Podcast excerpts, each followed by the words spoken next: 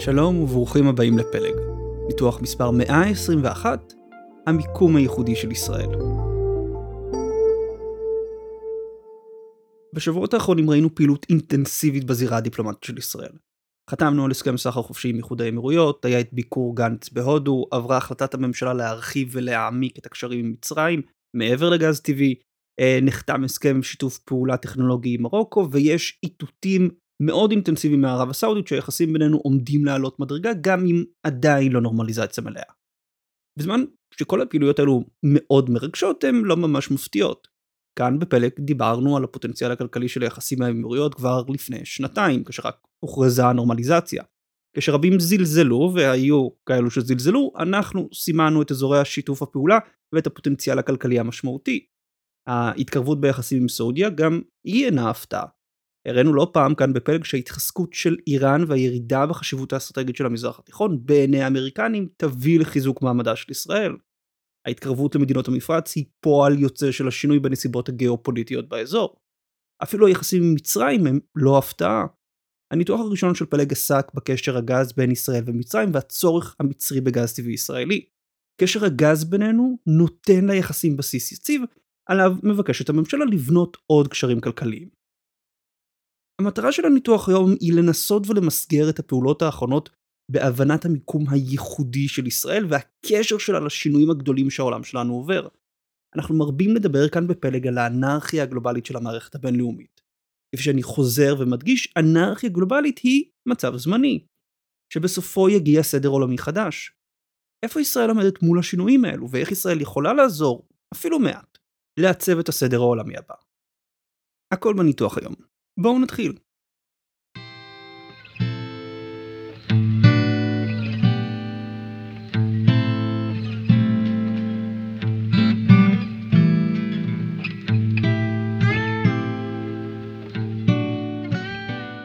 מפת הטילטן היא מפה ידועה מן המאה ה-16 שמתארת את העולם כטילטן בעל שלושה עלים שבמרכזו ירושלים. קרוב ודאי שכולכם ראיתם את המפה בנקודת זמן כלשהי. שלושת העלים הן שלוש יבשות אפריקה, אסיה ואירופה, וירושלים נמצאת במרכז, מחברת ומחוברת לשלושתן. בזמן שהמפה הזו לא מתארת בכלל את המציאות הגיאוגרפית, העולם לא נראה כמו טילטן, היא כן רומזת למציאות הגיאופוליטית. ישראל קשורה לשלושה אזורים גדולים בעולם. האוקיינוס ההודי, המזרח התיכון ואירופה. היא קשורה דרך הגיאוגרפיה, אך לא רק. היא קשורה לאירופה בקשרי מסחר, תרבות ומחקר. היא קשורה לאוקיינוס ההודי דרך השקעות וסיוע הומניטרי, והיא קשורה למזרח התיכון. טוב, על ידי הגבול שלנו. כל האזורים האלו חווים היום שינויים גיאופוליטיים משמעותיים. הדרך הכי פשוטה לחשוב על שינוי גיאופוליטי היא לחשוב עליו כשינוי בקישוריות של אזור. לדוגמה, המלחמה באוקראינה מובילה למספר שינויים גיאופוליטיים. הברור שבהם הוא שדרום אוקראינה נותקה משאר המדינה הפוליטית וכלכלית והיא כעת תחת השליטה של רוסיה. המלחמה גם מביאה לירידה בקישוריות בין האיחוד האירופי לרוסיה. האיחוד מצמצם את קשרי המסחר והוא מעוניין לנתק את קשרי האנרגיה שלו עם הקרמלין. שינוי גיאופוליטי יכול להיגרם ממלחמה, אך לא רק ממלחמה. צמיחה כלכלית שמלווה בגידול בהשקעות ומסחר יכולה גם היא להביא לשינוי גיאופוליטי. הצמיחה הכלכלית של סין הביאה לשינויים בקישוריות של מזרח אסיה, כאשר מדינות האזור החלו להעמיק את הקשרים עם סין, וסין הפכה לשותף סחר חשוב של כל הכלכלות המפותחות. לשינוי בקישוריות יש גם ביטוי פיזי, בדרך כלל תלווה בתשתיות חדשות, עם נמלים חדשים, רכבות או כבישים. שינויים בקישוריות יכולים להיות חיוביים, גידול במידת הקישוריות, או שליליים, ירידה במידת הקישוריות. התמוטטות של מדינות יכולה לפגוע בקישוריות, אך כך גם היווצרותן של אימפריות. אפריקה היום כנראה נהנית ממידת קישוריות גבוהה יותר מאשר שהייתה לה בזמן הקולוניאליזם האירופאי. הסירוב הערבי לנרמל יחסים עם ישראל פגע ועדיין פוגע במידת הקישוריות במזרח התיכון. איך החשיבה על שינוי גיאופוליטי כשינוי בקישוריות תורמת לנו? ראשית, קל יחסית להבחין בקישוריות. הסכמי סחר, הסכמי ביטחון והסכמי שיתוף פעולה הם לרוב גלויים. יחסי סחר הם מדידים, כך גם השקעות. אפשר לאמוד את הקישוריות בין מדינות ואזורים ולהבחין בשינויים במידת הקישוריות לאורך זמן. שנית, שינויים בקישוריות מביאים הזדמנויות ואיומים. פרויקטים בתשתיות, הסכמי סחר, הזדמנויות להשקעה, שיתופי פעולה טכנולוגיים, כל אלה ועוד הם ביטויים ומאפיינים של גידול בקישוריות. כשהסכם הנורמליזציה עם איחוד האמירויות רק הוכרז, ציפינו לגידול בהיקף הסחר וההשקעות בין ישראל והאמירויות. זה קרה. אנחנו יכולים לצפות שגידול בקישוריות באזורים אחרים גם הם יביאו להזדמנויות כלכליות חדשות ויכולים לתרום למשק הישראלי אם נדע לרתום אותם לשירותנו. אז אלו בדיוק שינויים עוברים שלושת האזורים שלנו. אז אנחנו רואים שינויים בשלושת האזורים הגיאופוליטיים של האוקיינוס ההודי, המזרח התיכון ואירופה, שישראל קשורה לשלושתם. האזור הראשון, כפי שאמרתי, הוא האוקיינוס ההודי, כיום גוף המים החשוב בעולם וצפוי להישאר כזה בעתיד הנראה לעין. האוקיינוס הוא בית לענקים הדמוגרפיים של הודו ואינדונזיה, לכלכלות הצומחות של מזרח אפריקה, והוא חוליה חשובה המחברת בין מזרח ומערב אירואסיה. דרך המרחב הזה נמצאים שניים מנתיבי הסחר החשובים בעולם. הראשון הוא נתיב השינוע של גז טבעי ונפט מהמפרץ הפרסי למזרח אסיה ואירופה. יציבות הנתיב כבר היום קריטית לכלכלה העולמית, והוא צפוי להמשיך ולהיות קריטי לכלכלה העולמית בשום התלות של הודו, סין ואירופה בו. הנתיב החשוב השני הוא נתיב השינוע של סחורות ממזרח אסיה לאירופה ומאירופה למזרח אסיה. כיום הנתיב הזה הוא הנתיב המרכזי בו עובר רוב הסחר של אירואסיה. אולם, ישנו סימן שאלה על החשיבות של הנתיב באופק הזמן של עשר שנים, לאור הפשרת הקרחונים בקוטב הצפוני. דיברתי במספר מקומות על כך שהפשרת הקרחונים תאפשר נתיב שיט חדש בין מזרח אסיה לבין אירופה שיעבור דרך הקוטב הצפוני ויהיה קצר יותר מאשר הנתיב הדרומי שהיום עובר דרך האוקיינוס ההודי ודרך תעלת סואץ. בזמן שהנתיב אכן יהיה קצר יותר, הוא מצד שני יעבור ברובו במים הטריטוריאליים של רוסיה. מדינות שנמצאות בעוינות עם רוסיה, שלא בוטחות ברוסיה, לדוגמה יפן וטיוואן, כנראה יחששו להשתמש בנתיב. ומכאן שגם אם תהיה הפשרה של הקוטב, הנתיב שעובר היום באוקיינוס ההודי שמחבר בין הכלכלות הגדולות של מזרח אסיה ובין הכלכלות הגדולות של אירופה, ימשיך ויישאר חשוב. נוסף על שני הנתיבים הגדולים האלו, האוקיינוס ההודי מושך עניין מצד המעצמות משום הפוטנציאל שלו כמוקד צמיחה עולמי חדש. גידול האוכלוסייה במרחב, במיוחד במזרח אפריקה, יבטיחו שהוא יהיה מוקד דמוגרפי חשוב של העולם גם אל תוך המאה ה-21. צמיחה כלכלית בהודו, באינדונזיה ובפיליפינים מבטיחים שימשיך להיות גידול בהון ובמסחר באזור. אנו כבר היום רואים השקעות זרות שמופנות לאזור להקמה של נמלים חדשים ורכבות שתומכים בסקטור הייצור במדינות השונות של האוקיינוס. הקישוריות של המרחב גדלה ובכך היא ממשיכה ותומכת בצמיחה הכלכלית שלו. באופן טבעי, החשיבות הגיאוגרפית והכלכלית של האזור מושכת את המעצמות לתחרות ביניהן על השפעה.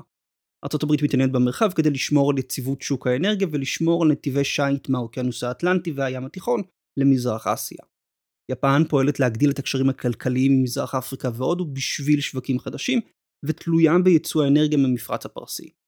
סין תלויה בנתיבי השיט של האזור, כפי שכבר עסקנו בו בניתוח על סרי לנקה.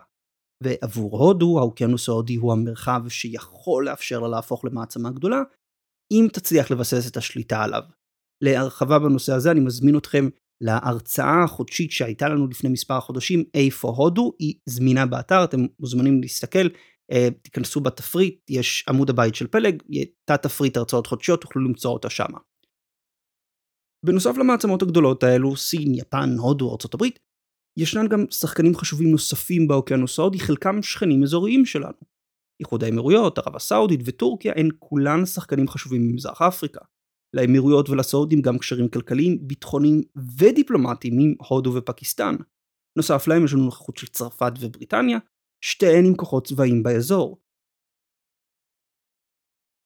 האוקיינוס ההודי צפוי לראות צמיחה כלכלית מתמשכת, וצפוי להפוך להיות מוקד עולמי חדש, שקשרים אליו יכולים לתרום משמעותית לכלכלה הישראלית.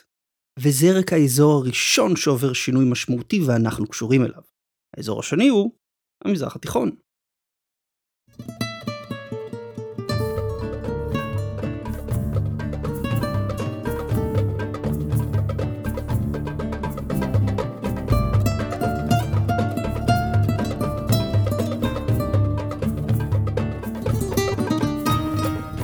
המזרח התיכון עובר שינוי שמונע על ידי שלוש מגמות חשובות. הראשונה היא התחזקות של איראן במרחב.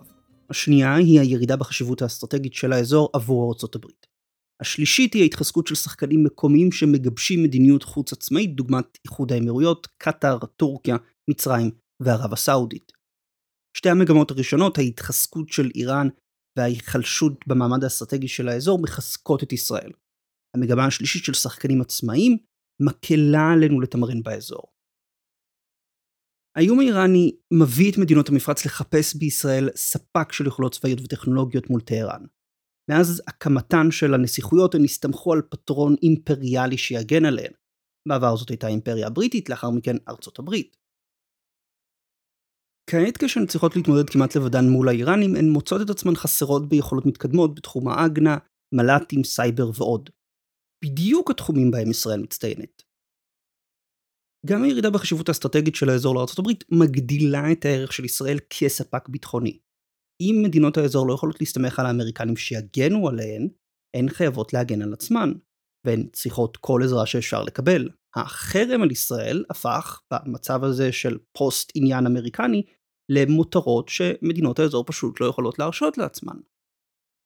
עכשיו ברור לי שהאמירה המזרח התיכון ירד בחשיבות האסטרטגית שלו נראית תלושה לאור המציאות הנוכחית בה וושינגטון מחזרת נמרצות אחר יצרני הנפט במפרץ ומבקשת שיגבירו את התפוקה של נפט. אבל זה מצב זמני. האמריקנים צריכים את המפרץ לאזן את מחירי הנפט עקב המלחמה באוקראינה. האזורים החשיבים להם נותרו מזרח אסיה ומזרח אירופה, אם המזרח התיכון זוכה לחשיבות רק כספק אנרגיה לאירופה. לוושינגטון אין לא עניין ולא יכולת להגביר את הנוחות הצבאית באזור, ועל כן היא מחפשת דרכים לייצב אותו מבלי להגדיל את המעורבות שלה. לדוגמה על ידי עידוד קואליציות אזוריות נגד איראן, רעיון שאנחנו דיברנו עליו כבר לפני שנה ונראה עכשיו לאור הדיווחים האחרונים עם ביקור ביידן שאמור לקרות באפריל, שעומד ממש להתממש. במאמר מוסגר, הצורך האמריקני להגדיל את יציבות האזור מבלי להגדיל את המעורבות בו, מציעה הזדמנויות לישראל להעמיק את התלות האמריקנית בה ולהגדיל את המעמד שלה בעיני האמריקנים. ישראל היא כנראה השותף הכי אמין שיש לאמריקנים באזור, עם קשרים הנשענים לא רק על אינטרסים אלא גם על ערכים משותפים וחברות במחנה המערבי. אין עוד מדינה במזרח התיכון שיושבת במחנה הדמוקרטיות המערביות בצורה נוחה ומלאה כמו ישראל. ישראל יכולה למצב את עצמה כשותף של האמריקנים ליציבות אזורית. פועלת לתמוך במדינות האזור תוך תיאום עם וושינגטון. היא יכולה להשתמש במעמד הזה כדי להגדיל את הסיוע לה, עם סיוע כלכלי, עם סיוע ביטחוני, לווסת את מכירות הנשק לאזור בשביל לשמור על היתרון הטכנולוגי שלה, ולקדם מסגרות כלכליות שיתרמו גם לאזור וגם לה. עם תמיכה אמריקנית כתבה שימשוך מדינות להצטרף, מסגרות של סחר חופשי, מסגרות של השקעות, של ייצור משותף וכדומה. המגמה השלישית, פעילות של שחקנים עצמאיים, מקלה על ישראל לתמרן באזור. איננו עוד עומדים מול מחנה אחד של העולם הערבי, אלא מול ערב רב של שחקנים, כל אחד עם האינטרסים שלו. שחקנים יחידים נוטים להיות פרגמטיים יותר, וניתן בקלות ליצור ולקדם עמם יחסים, בניגוד לגופים רב-לאומיים הנוטים לסרבול ולעיתים דוגמטיות, כמו הליגה הערבית. כאן בפלג כבר עסקנו בעבר לא פעם במשמעות של המגמות האלו למעמדה של ישראל במרחב.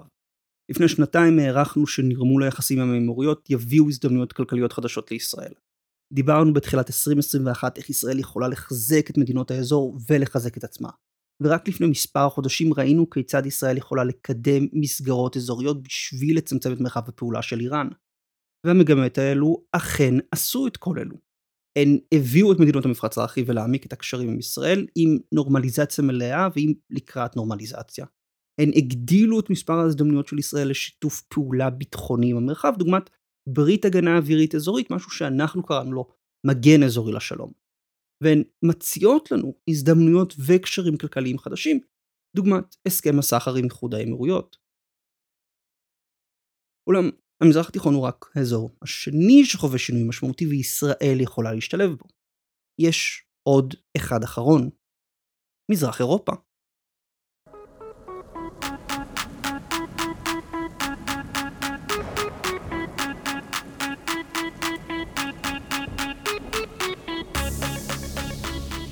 האזור השלישי והאחרון שחווה שינוי הוא מזרח אירופה. רק כדי שכולנו נבין על מה אני מדבר כשאני אומר מזרח אירופה, כשאני אומר מזרח אירופה אני מתכוון לשטח בין הים השחור והים הבלטי, שגובל במזרח ברוסיה ובלארוס, במערב בגרמניה ובדרום בבלקנים. חזינו כבר בפברואר 2021 את ההתגבשות של מזרח אירופה מנורבגיה עד רומניה למחנה ביטחוני אחד שיתמך על ידי חברות האנגלוספירה. כפי שהראיתי בניתוח מספר 114, המלחמה באוקראינה האיצה את ההתגבשות של המחנה הזה. אנחנו רואים היום התחמשות של חלק ממדינות האזור, דוגמת פולין, המדינות הבלטיות, פינלנד ועוד. אנחנו גם רואים אותן מתכוננות להסתמך יותר על גז טבעי ממקורות לא רוסים כמו נורבגיה, קטאר וארצות הברית, ואנחנו רואים אותן מקדמות קו תקיף מול רוסיה. תומכות צבאית באוקראינה ומעוניינות לשמור על ארצות הברית חלק מהביטחון של אירופה, בניגוד לצרפת או גרמניה. בזמן שאינני חושב שהמחנה הזה יתפצל מתוך האיחוד האירופי, אני חושב שהוא ימשיך ויהיה באיחוד האירופי בגלל היתרונות הכלכליים שהאיחוד מציע, הוא בבירור יהיה מחנה נפרד באיחוד, ומחנה צבאי חשוב בגוש המערבי, משום שהוא יהיה קו החזית של המערב עם רוסיה. הקישוריות הגדלה של האזור תתבטא בקווי נפט וגז חדשים, בשיפור בתשתית הלוגיסטית שמחברת את כל מדינות האזור, ובשיתופי פעולה צבאיים ומדיניים בין מדינות האזור, ובינן לבין ארצות הברית.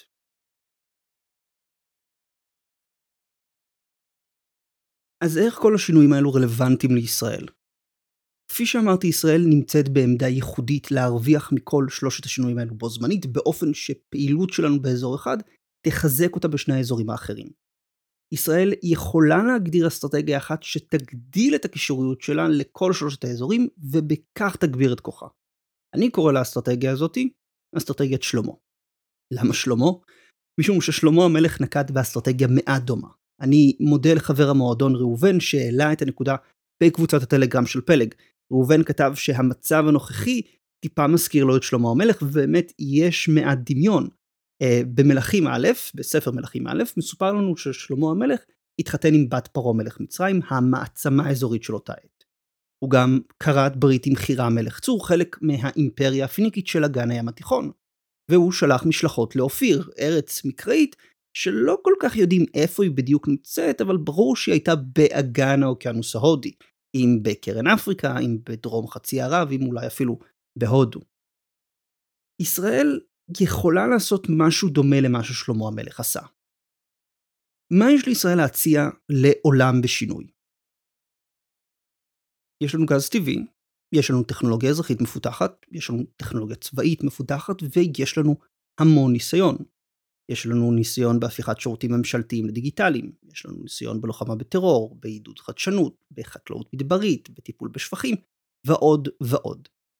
אני יודע שאנחנו נוטים להסתכל על ישראל כמדינה מאובנת ומסורבלת, אך לישראל יש ניסיון רב בשיפור הסביבה העסקית שלה, בפיתוח ההון האנושי שלה, ובהתמודדות עם אתגרים שהיום רבים בעולם פוגשים בפעם הראשונה, אם זה מחסור במים, אה, אם זה סיכון במדבור, אם זה בעיות אה, של טרור, אם זה הרצון לפתח תעשיית מידע וכדומה. ישראל יכולה לפעול בשלושה וקטורים מרכזיים מול שלושת האזורים שתיארנו. הוקטור הראשון הוא וקטור האוקיינוס ההודי. הוקטור הזה יתמקד בהגדלת הסחר ושיתופי הפעולה עם מדינות האזור, בראשן הודו, קניה ואינדונזיה. למה דווקא שלושת אלו? הודו היא הכלכלה הגדולה באזור וצפויה להמשיך להיות כזאת.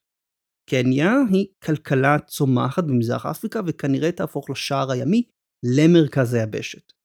אינדונזיה היא המדינה הרביעית הכי מאוכלסת בעולם וצפויה להפוך למרכז הפקה חשוב של ניקל, מתכת קריטית גם לתעשייה וגם למעבר לאנרגיות מתחדשות.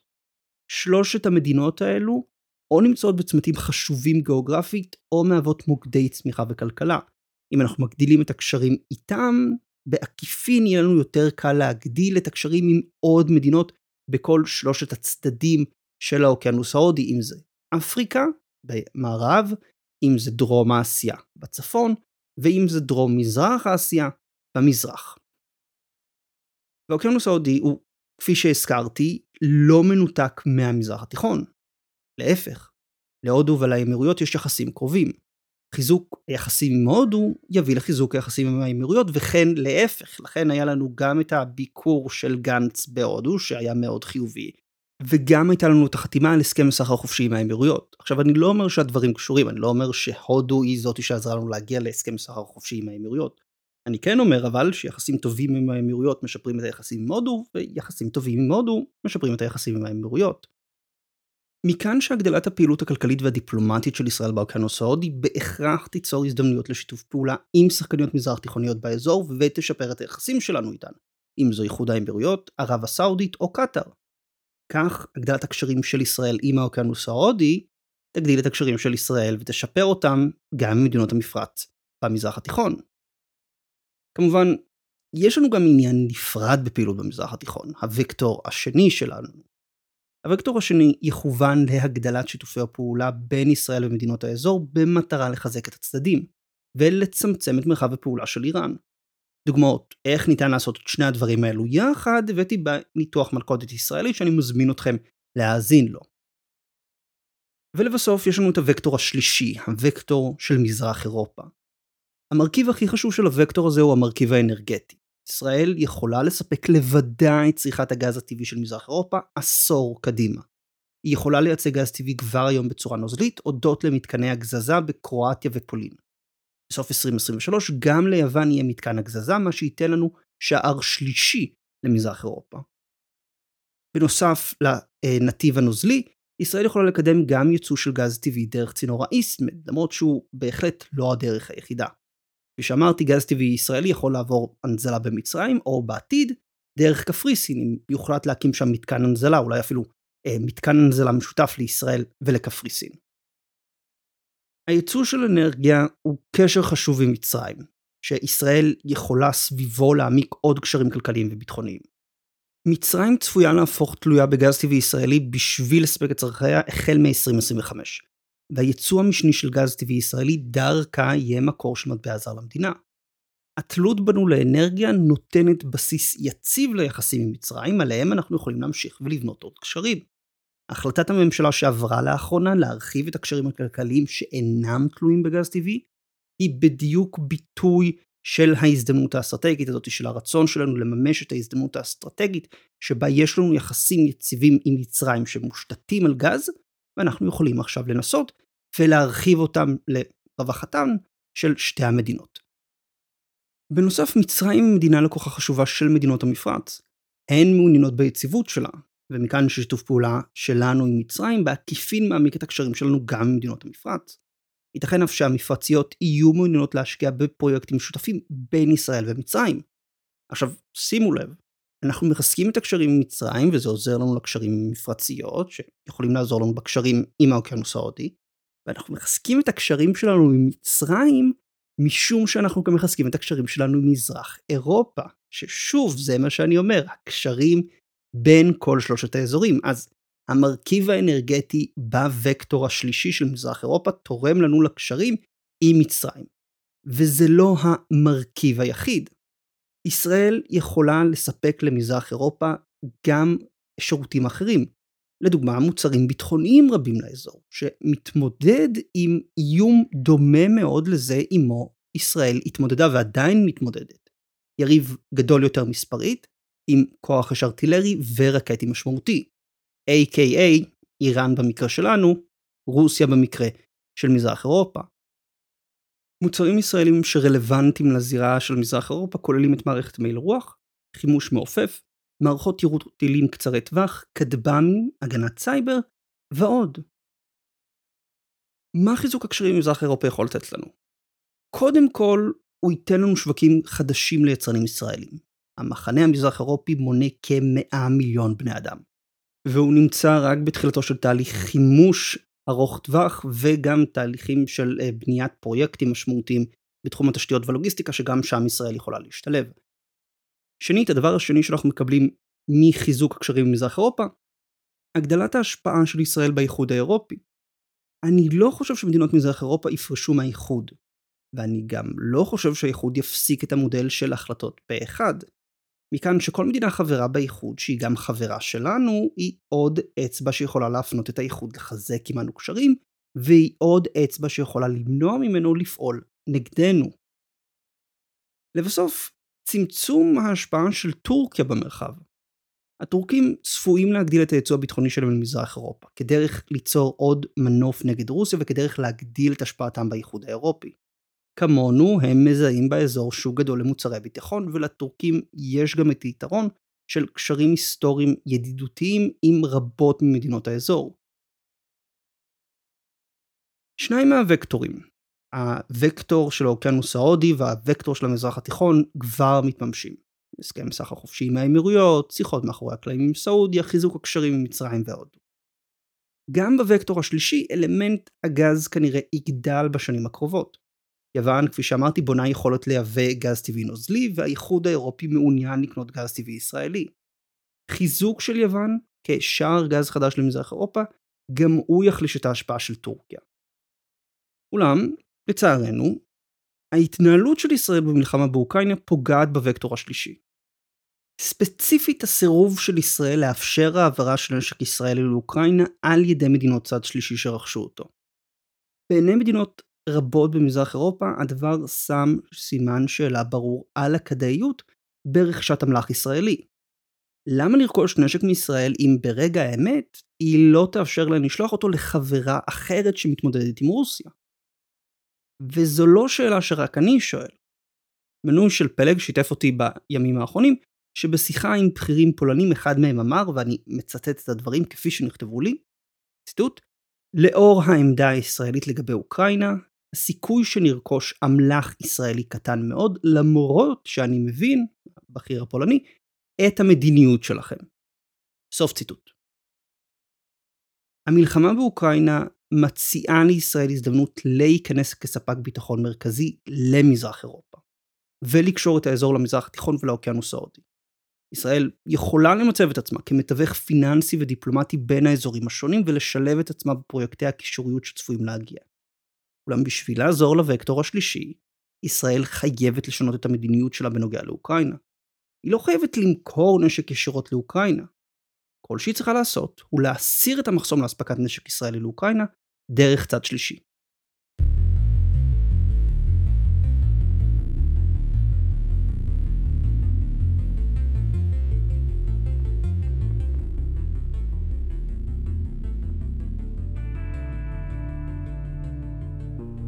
העולם שלנו עובר שינויים משמעותיים שצפויים לשנות את הקישוריות של בין ובתוך אזורים רחבים של הפלנטה. באוקיינוס ההודי, במזרח התיכון ובמזרח אירופה, השינויים האלו כבר החלו, אנו כבר רואים את הרווחים שישראל מפיקה מהשינויים האלו. אנחנו יכולים לראות מה ישראל יכולה עוד לעשות בשביל לרתום את השינויים האלו בשביל השגשוג שלה. תודה לכם על ההקשבה.